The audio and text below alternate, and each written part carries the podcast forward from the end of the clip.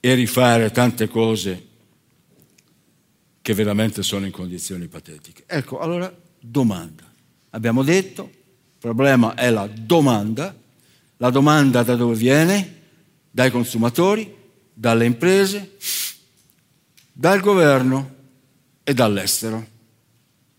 Ecco, io credo che oggi noi siamo a una svolta epocale perché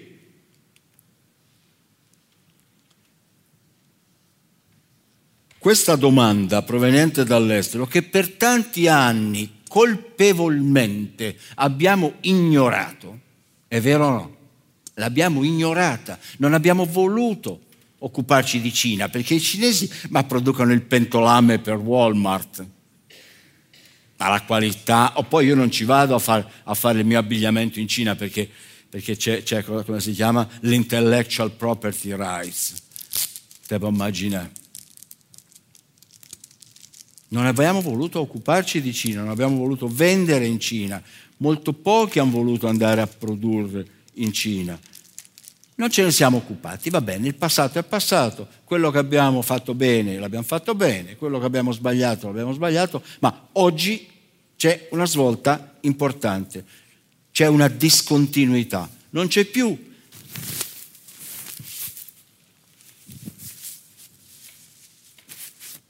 una Cina che cresce al 10,6%. C'è una Cina stabilizzata tra il 6,5 e il 7%. Scusami se è poco, perché oltretutto non è il 10% di un reddito miserabile come era allora, è il 6-7% di un reddito molto più elevato. Lo vedete, lo vedete dal, no? dal, dal, dalle persone, dai, dai, dai, cinesi in Italia, dai, dai turisti. È vero, al di là che alcuni dicono che sono 30 miliardi di turisti cinesi a Milano, altri dicono che sono 27, non è importante, quello che è importante è che vediamo la differenza di reddito, la potenza di spesa che questi hanno. Quindi, che cos'è questa Cina? È una Cina che apparentemente cresce meno che in passato, e va bene, ma è una Cina che ha lanciato nel 2013 un progetto politico che si chiama, di politica economica per quello che ci riguarda, che si chiama Belt and Road. Cioè, mentre prima questa Cina ci chiedeva di andare a produrre in Cina, oggi ci fa un altro ragionamento. Il ragionamento che ci fa è un ragionamento che dice costruiamo reti di comunicazione. Attraverso l'Europa centrale fino all'Europa del nord, giù per l'Asia occidentale, Golfo Persico, Mediterraneo, Oceano Indiano, eh, di nuovo Europa e poi ovviamente il Pacifico meridionale. Cosa sto dicendo? Sto dicendo qualcosa di eversivo qualcosa che non abbiamo mai visto. Stiamo dicendo che a fronte di un presidente statunitense, il quale dice venite a investire in America perché in America sappiamo fare le cose, questo ha detto a Davos eh, il mese scorso, giusto?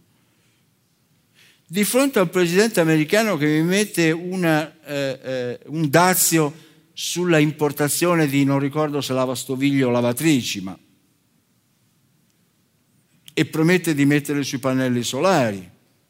Cioè di fronte a una politica americana che mi promette chiusura nei miei confronti. È, una, è un'idea che mi sconvolge la testa. Cioè gli Stati Uniti, che ti piacessero o meno, erano quelli che hanno costruito per se stessi e per te il sistema di relazioni di scambi internazionali.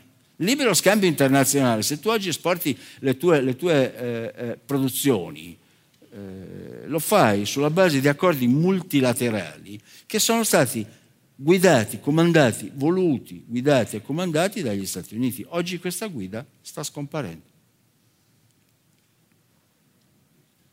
Ora, io non sto dicendo che da domattina la nostra Vespa non entra più in, negli Stati Uniti. Per carità, ci vogliono anni prima che si paghino i prezzi veri di questa cosa. Non commettiamo l'errore di pensare che la Brexit avrà effetti visibili nel giro dei prossimi 12 mesi. Li ha già, ma gli effetti pesanti si vedranno nell'arco dei 5 anni, non prima.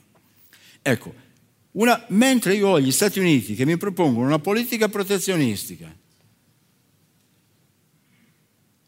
che mette in difficoltà la mia industria nazionale, dai pannelli solari alla Vespa al presto eh, altre cose probabilmente. Io ho dall'altra parte, cioè da una parte che non c'era prima, vero?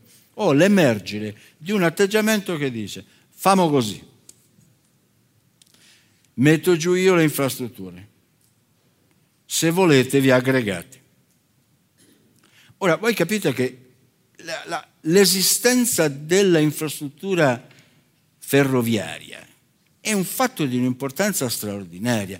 Io quando ero, quando ero bamboccio, eh, avevo sempre questo, questo innamoramento per l'Asia centrale. Quando guardavo l'Atlante, esisteva l'Atlante cartaceo con le foto dei costumi, è vero, lei se li ricorda ancora. E io guardavo questo, Astana, che diavoleria è Astana? La capitale del Kazakistan. Bene, chi si è mai occupato di Kazakistan? Della domanda che viene o può venire dal Kazakistan? Nessuno, perché il Kazakistan è un produttore di petrolio, non è un consumatore. Abbiamo sempre concepito così. Ecco, immaginatevi voi queste vie di eh, collegamento, queste strutture di connessione. Immaginatevi il Pakistan Allora, una di queste reti arriva a Kashgar. Il Pakistan è il più grosso produttore al mondo di tessile. Qualcuno sicuramente mi dirà, eh sì, però la qualità italiana, eh dai, la so, quella della qualità italiana. Quello che sto dicendo è che c'è un mondo di 7 miliardi di persone da vestire tu vesti quelli che si possono permettere di vestirsi bene, il Pakistan veste quell'altri.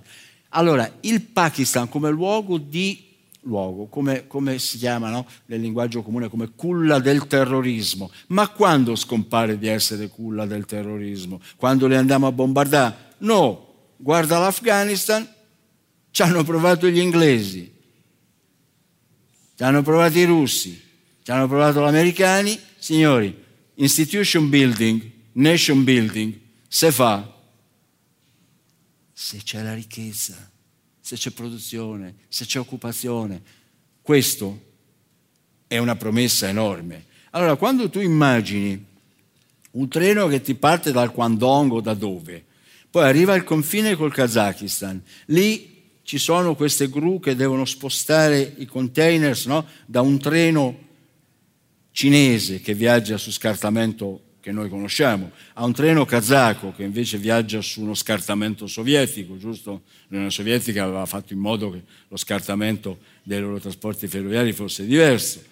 E poi dopo bisogna rifare la stessa cosa all'opposto quando esce dall'Unione Sovietica, per così dire, e va in Polonia. Quando tu immagini tutta questa operazione, tu immagini una quantità di attività, di costruzione, manutenzione dell'infrastruttura e tu immagini un trasporto che è molto più veloce del trasporto navale e molto meno caro. Allora, facciamo un esempio. Signori, nel mondo chi vuole comprare una macchina utensile, un tornio, va o in Germania, o in Svizzera, o in Italia.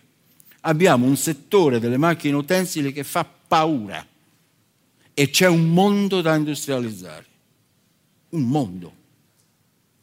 Allora, vogliamo guardare fuori. L'UCIMU, non so se c'è qualcuno che conosce UCIMU, immagino di sì, no? l'Unione dei costruttori italiani delle macchine utensili, fa un lavoro eccellente da questo punto di vista. Ma vogliamo metterci in questa prospettiva adesso che non è più, che era Cina come mercato di sbocco, ma adesso è Cina, Asia centrale, ex Unione Sovietica, sud-est asiatico, sud-est asiatico. Guardate che si può arrivare quando il tuo trenino da Magenta, non da Urano, Nettuno o Plutone, ma da Magenta parte. E sai che può arrivare in Asia sud-orientale, per esempio in Vietnam, ma tu lo sai che il Vietnam è una popolazione di 80 milioni di persone straordinariamente giovane, naturale straordinariamente giovane, gli americani hanno ammazzato tutti quelli vecchi, sono rimasti solo i giovani, no? Eh, e invece non è vero, sì. Assatanati di prodotti italiani, di abbigliamento, di motorette, di, di, di, di cibo, ma ci vogliamo andare. Cioè vogliamo capire che questo che io ho definito, scusate, non capire, è ovvio che tutti lo capiscono, ci mancherebbe, chiedo scusa per la scelta poco fortunata del verbo. Vogliamo interiorizzare questo fatto che c'è un mondo da industrializzare e sappiamo produrre macchinario industriale, sappiamo produrre impianti chiavi in mano c'è un mondo da vestire e sappiamo produrre non solo la roba bella ma anche la roba meno bella. Che c'è un mondo da sfamare sappiamo produrre cibo. Ecco, questo mondo improvvisamente si è allargato. Si è allargato immensamente. Noi parliamo, eh, parliamo di Cina stessa, parliamo di Kazakistan, eh, eh, Asia sudorientale, parliamo di India evidentemente, da qui in avanti dovranno aprire una linea per l'India, anche se per adesso il loro partner preferito è il, è il Pakistan. Bene? Questo che sto dicendo o diventa patrimonio irrinunciabile del management delle imprese, oppure io sto a parlare per perdere tempo. No? Lei va a casa e dice, fa quello sdogati, non lo conoscevo, bravo, parla bene. Chi se ne frega, giusto?